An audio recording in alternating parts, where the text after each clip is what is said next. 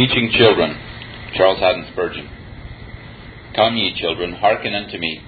I will teach you the fear of the Lord. Psalm 34, verse 11. It is a singular thing that good men frequently discover their duty when they are placed in most humiliating positions. Never in David's life was he in a worse plight than that which suggested this psalm. It is, as you read at the commencement, a psalm of David when he changed his behavior before Abimelech, who drove him away, and he departed. David was carried before King Achish, the Abimelech of Philistia, and in order to make his escape, he pretended to be mad, accompanying that profession with certain very degrading symptoms, which might well seem to betoken his insanity. He was driven from the palace, and as usual, when such men are in the street, a number of children assembled round him. In after days, when he sang songs of praise to God, recollecting how he had become the laughing stock of little children, he seemed to say, Ah, I have lowered myself to the estimation of, in the estimation of generations that shall live after me by my folly in the streets before the children. Now I will endeavor to undo the mischief. Come, ye children, hearken unto me. I will teach you the fear of the Lord. Very possibly, if David had never been in such a position, he would never have thought of this duty, for I do not discover in any other psalm that David said, Come, ye children, hearken unto me. He had the cares of his cities, his provinces, and his nation pressing upon him, and was but little attentive to the education of his youth. But here, being brought into the meanest position which man could possibly occupy, having become as one bereft of reason, he recollects his duty the exalted or prosperous Christian is not always mindful of the lambs. That duty generally devolves on Peter's, whose confidence and pride have been crushed, and who rejoice thus practically to answer the question, Lovest thou me? Departing, however, from this thought, let me address myself to the text. Come, ye children, hearken unto me, I will teach you the fear of the Lord. First, I shall give you one doctrine. Secondly, I shall give you two encouragements. Thirdly, three admonitions. Fourthly, four instructions. Fifthly, I will give you five subjects for children, all taken from the text. First, one doctrine. Come, ye children, hearken unto me, I will teach you the fear of the Lord. The doctrine is that children are capable of being taught the fear of the Lord. Men are generally wisest after they have been the most foolish. David had been extremely foolish and now he became extremely wise. And being so, it was not likely that he would utter foolish sentiments or give directions such as would be dictated by a weak mind. We have heard it said by some that children cannot understand the great mysteries of religion. We even know some Sabbath school teachers who cautiously avoid mentioning the great doctrines of the gospel because they think the children are not prepared to receive them. Alas, the same mistake has crept into the pulpit, for it is currently believed among a certain class of preachers that many of the doctrines of the Word of God, although true, are not fit to be taught to the people, since they would pervert them to their own destruction.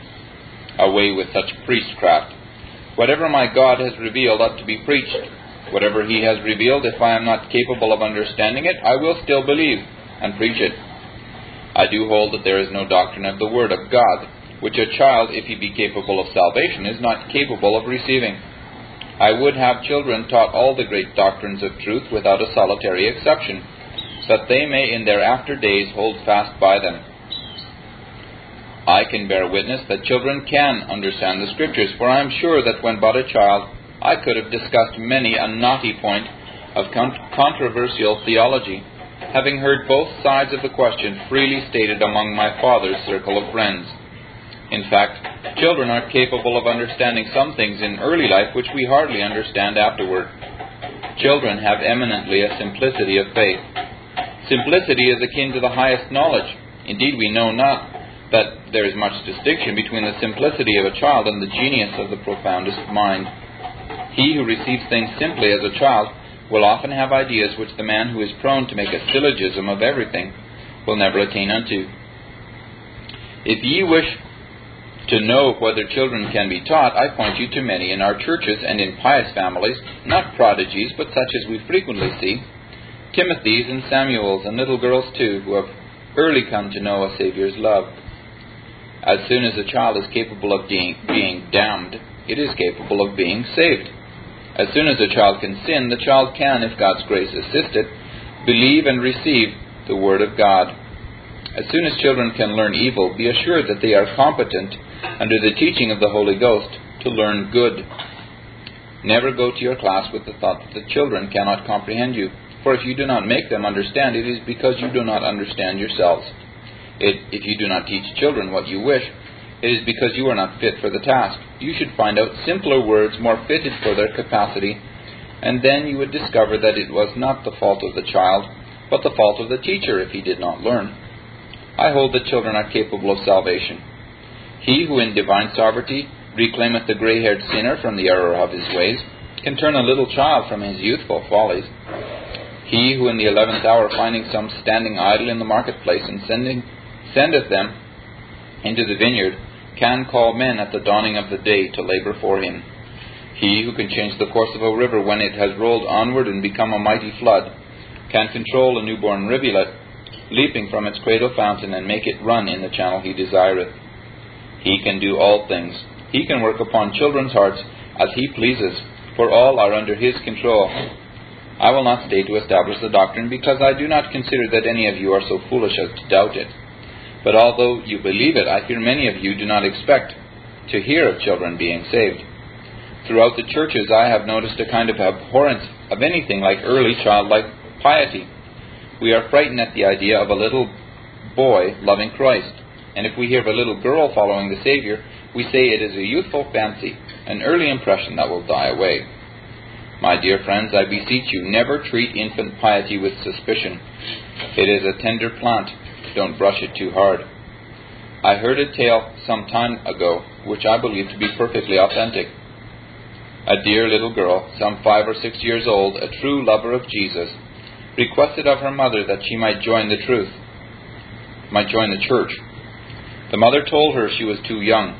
The poor little thing was grieved exceedingly, and after a while, the mother, who saw that piety was in her heart, spoke to the minister on the subject.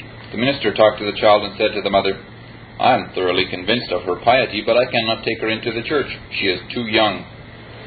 When the child heard that, a strange gloom passed over her face.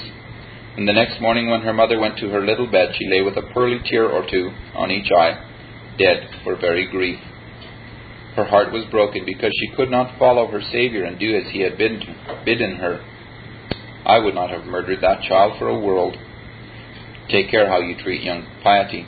Be tender of it, Believe that children can be saved as much as yourselves. When you see the young heart brought to the Savior, don't stand by and speak harshly, mistrusting everything. It is better sometimes to be deceived than to be the means of ruining one. God sent to his people a more firm belief that little buds of grace are worthy of all care. Now, secondly, I will give you two encouragements, both of which you will find in the text. The first encouragement is that of pious example. David said, Come, ye children, hearken unto me, I will teach you the fear of the Lord. You are not ashamed to tread in the footsteps of David, are you? You will not object to follow the example of one who was first eminently holy and then eminently great. Shall the shepherd boy, the giant slayer, the psalmist of Israel, and the monarch tread in footsteps which you are too proud to follow? Ah, no. You will be happy, I am sure, to be as David was. If you want, however, a higher example even than that of David, hear the son of David while from his lips the sweet words flow Suffer little children to come unto me, and forbid them not, for of such is the kingdom of heaven. I am sure it would encourage you if you always thought of these examples. You teach children, you are not dishonored by it.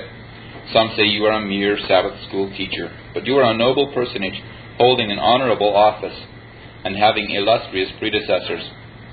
We love to see persons of some standing in society take an interest in Sabbath schools one great fault in many of our churches is that the children are left to the young people to take care of, the older members who have more wisdom, taking but very little notice of them, and very often the wealthier members of the church stand aside as if the teaching of the poor were not, as indeed it is, the special business of the rich. I hope for the day when the mighty men of Israel shall be found helping in this great warfare against the enemy in the United States, we have heard of presidents, of judges, men of Congress, and persons in the highest positions not condescending, for I scorn to use such a term, but honoring themselves by teaching little children in Sabbath schools. He who teaches a class in a Sabbath school has earned a good degree. I had rather receive the title of SST than MA, BA, or any other honor that ever was conferred. Let me beg of you then to take heart, because your duties are so honorable. Let the royal example of David, let the noble, the godlike example of Jesus Christ inspire you with fresh diligence and increasing ardor, with confident and enduring perseverance, still to go on in your mighty work, saying as David did, Come, ye children, hearken unto me, I will teach you the fear of the Lord. The second encouragement I will give is the encouragement of great success. David said, Come, ye children, hearken unto me. He did not add, Perhaps I will teach you the fear of the Lord, but I will teach you. He had success, or if he had not, others have. The success of Sabbath schools. If I begin to speak of that, I shall have an endless theme. Therefore, I will not commence. Many volumes might be written on it, and then, when all were written, we might say, I suppose, that even the world itself could not contain all that might be written. Up yonder, where the starry hosts perpetually sing his high praise, up where the white robed throng continually cast their crowns before his feet, we may behold the success of Sabbath schools. There too, where infant millions assemble Sabbath after Sabbath to sing, Gentle Jesus, meek and mild, we see with joy the Sabbath, the success of Sabbath schools. And up here in almost every pulpit of our land, and there in the pews where the deacons sit, and godly members join in worship, there is the success of Sabbath schools. And far away across yonder broad ocean in the islets of the south, in lands where those dwell who bow before blocks of wood and stone, there are missionaries saved by Sabbath schools, whose thousands, redeemed by their labors, contribute to swell the mighty stream of the tremendous, unexampled, incalculable, I had almost said infinite success of, of Sabbath school instruction. Go on, go on. So much has been done, more shall be done.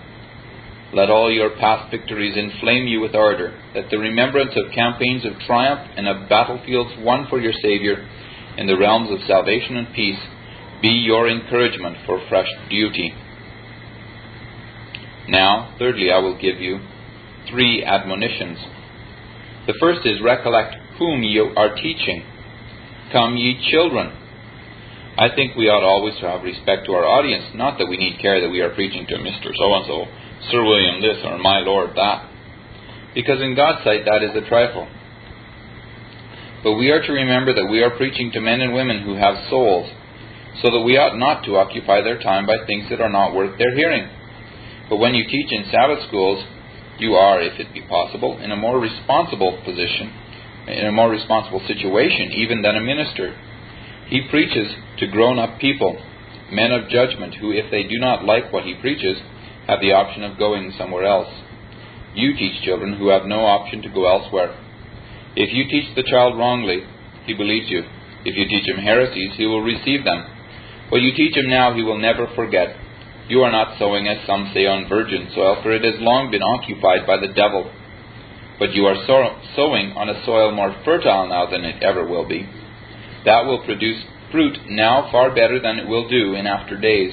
You are sowing on a young heart, and what you sow will be pretty sure to abide there, especially if you teach evil, for that will never be forgotten.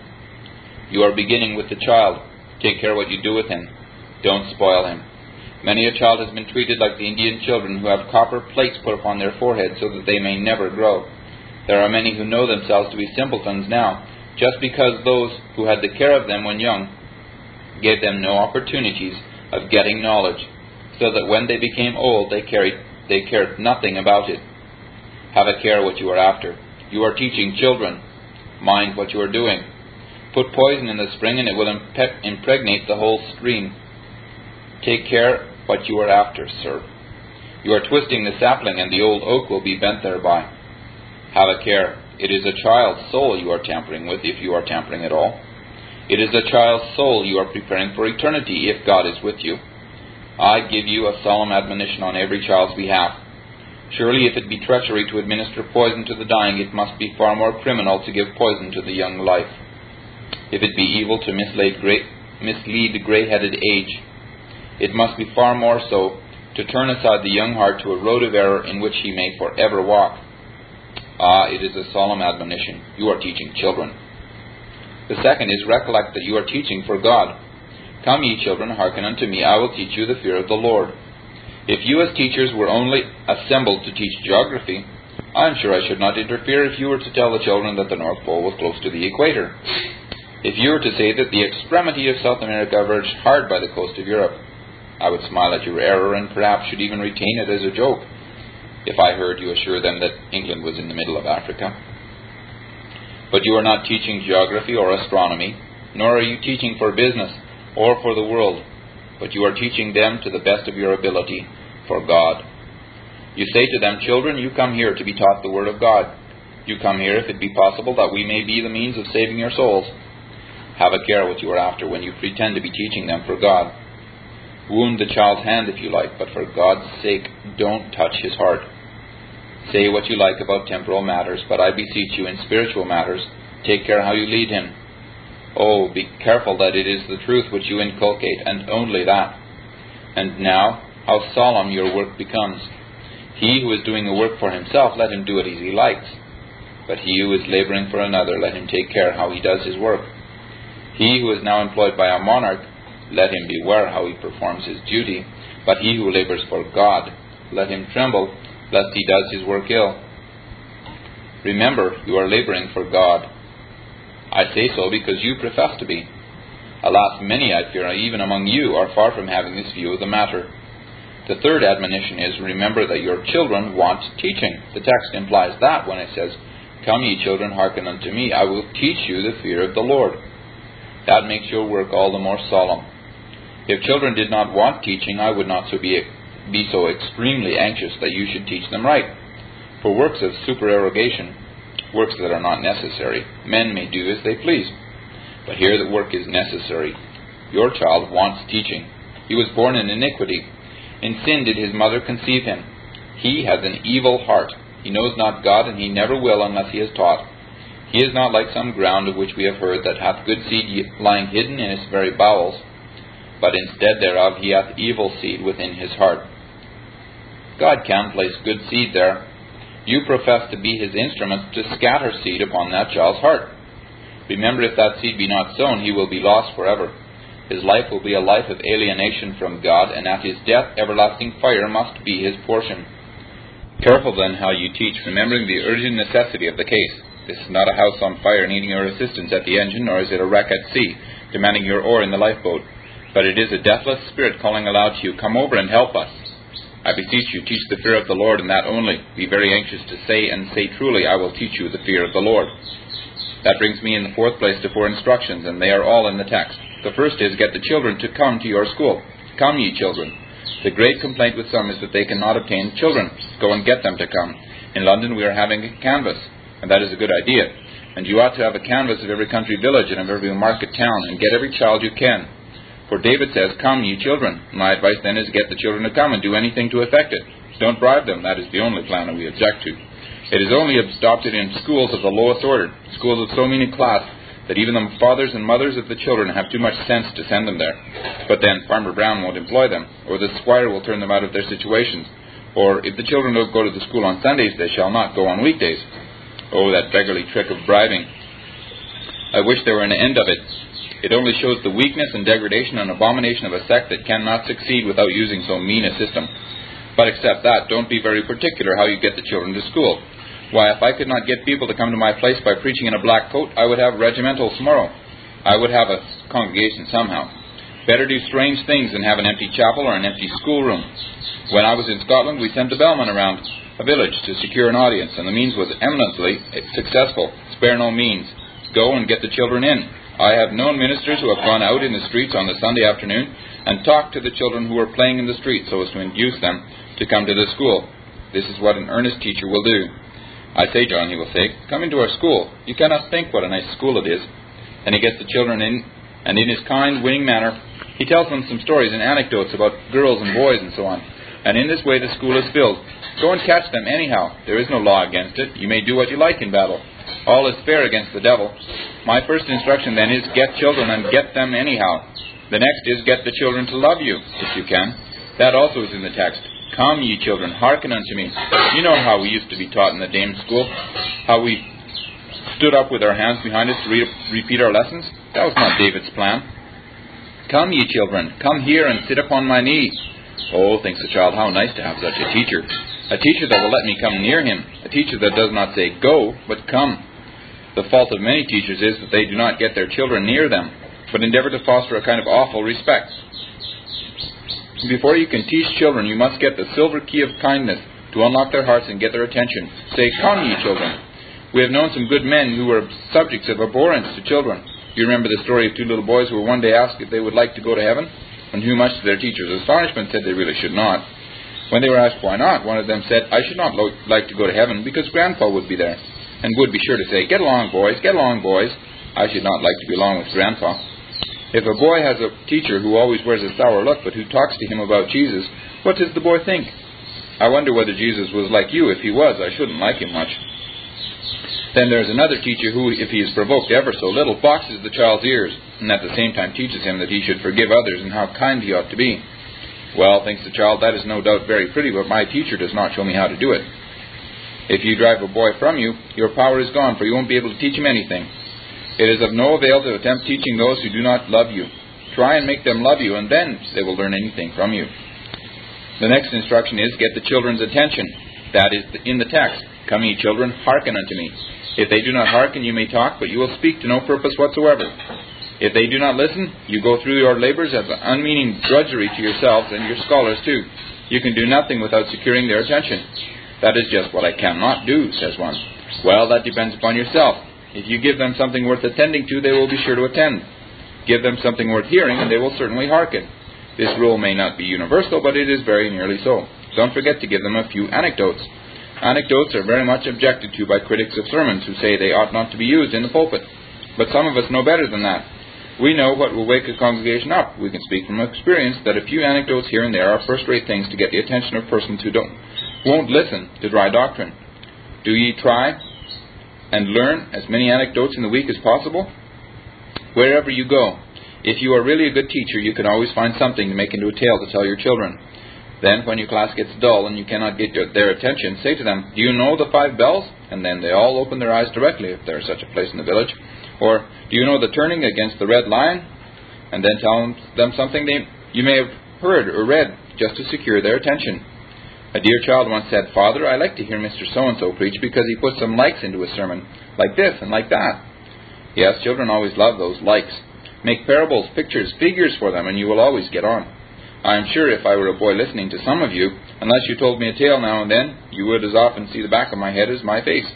And I don't know if I sat in a hot schoolroom, but that my head would nod and I should go to sleep, or be playing with Tom on my left, and do as many strange things as the rest, if you did not strive to interest me. Remember to make them hearken.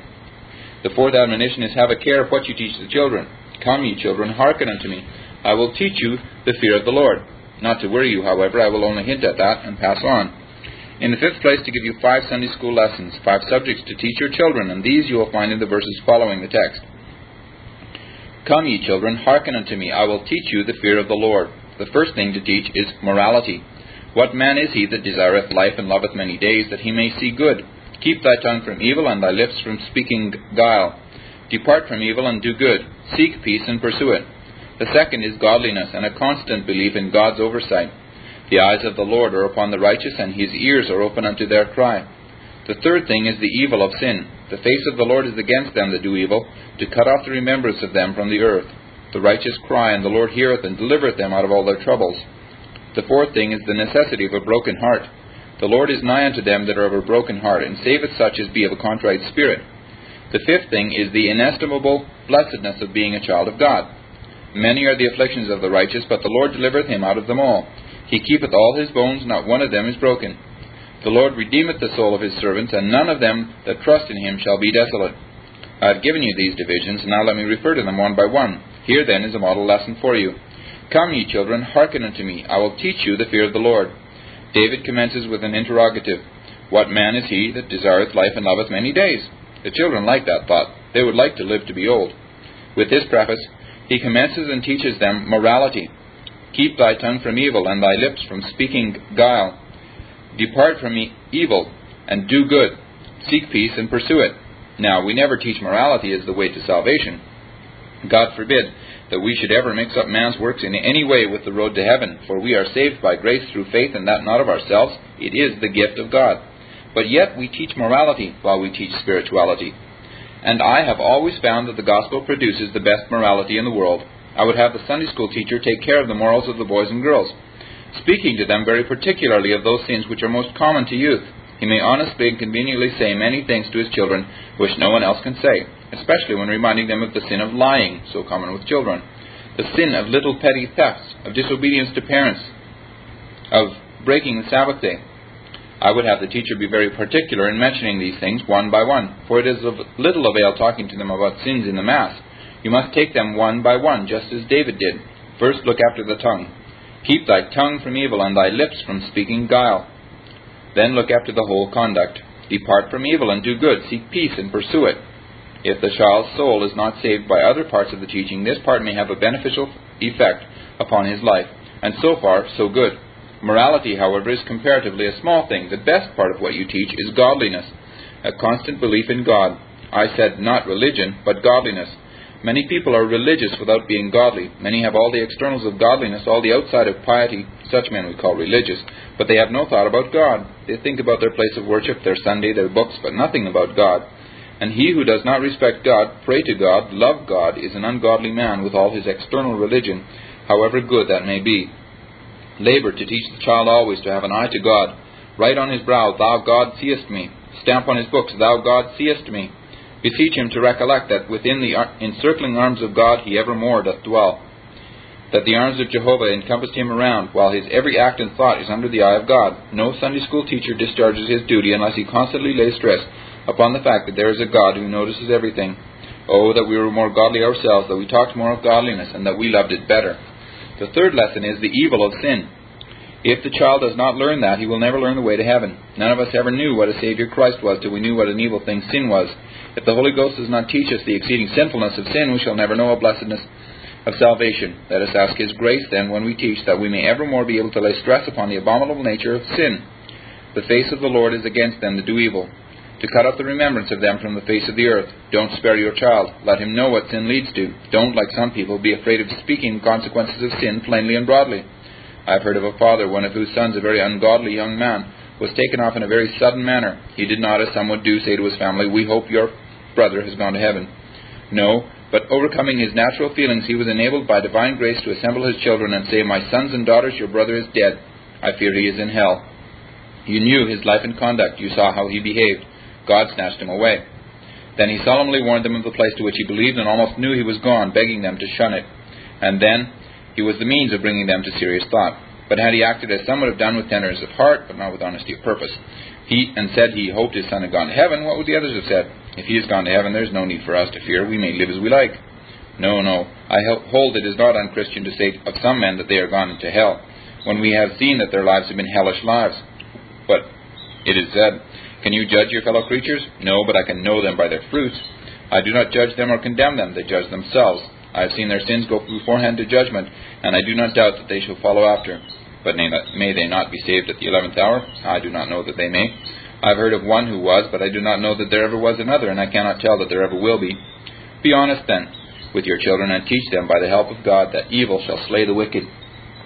But you will not have done half enough unless you teach carefully the fourth point, the absolute necessity of a change of heart.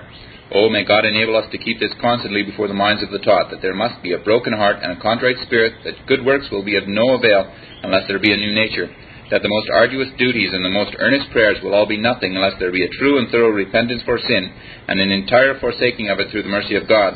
Ah, be you sure, of whatever you leave out, that you tell them of the three R's ruin, regeneration, and redemption.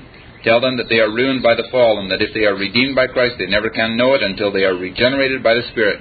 Keep before them these things, and then you will have the pleasing task of telling them the fifth place, the joy and blessedness of being a Christian. Well, I need not tell you how to talk about that, for if you know what it is to be a Christian, you will never be short of matter. May God bless your labors. He will do it if you are instant in prayer, constant in supplication. For never yet did the earnest preacher or teacher labor in vain, and never yet has it been found that the bread cast upon the waters has been lost. This Reformation audio track is a production of Still Waters Revival Books. You are welcome to make copies and give them to those in need. SWRB makes thousands of classic Reformation resources available, free and for sale, in audio, video, and printed formats. It is likely that the sermon or book that you just listened to is also available on cassette or video, or as a printed book or booklet. Our many free resources, as well as our complete mail order catalog, containing thousands of classic and contemporary Puritan and Reformed books, tapes, and videos at great discounts, is on the web at www.swrb.com. We can also be reached by email at swrb at swrb.com, by phone at 780 450 3730, by fax at 780 468 1096, or by mail at 4710 37A Avenue, Edmonton, that's E D M O N T O N, Alberta, abbreviated capital A, capital B, Canada, T6L3T5. You may also request a free printed catalog.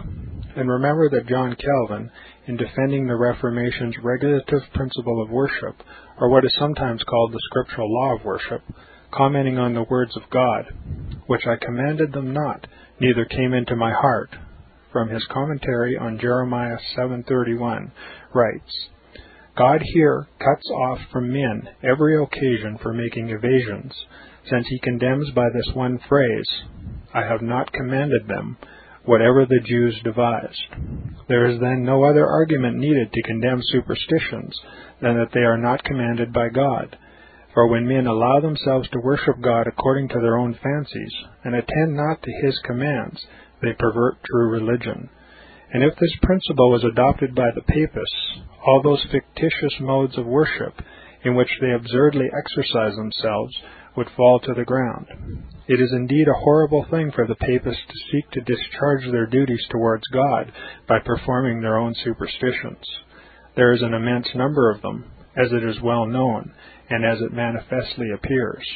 Were they to admit this principle, that we cannot rightly worship God except by obeying His word, they would be delivered from their deep abyss of error. The prophet's words, then, are very important when he says that God had commanded no such thing, and that it never came to his mind, as though he had said that men assume too much wisdom when they devise what he never required, nay, what he never knew.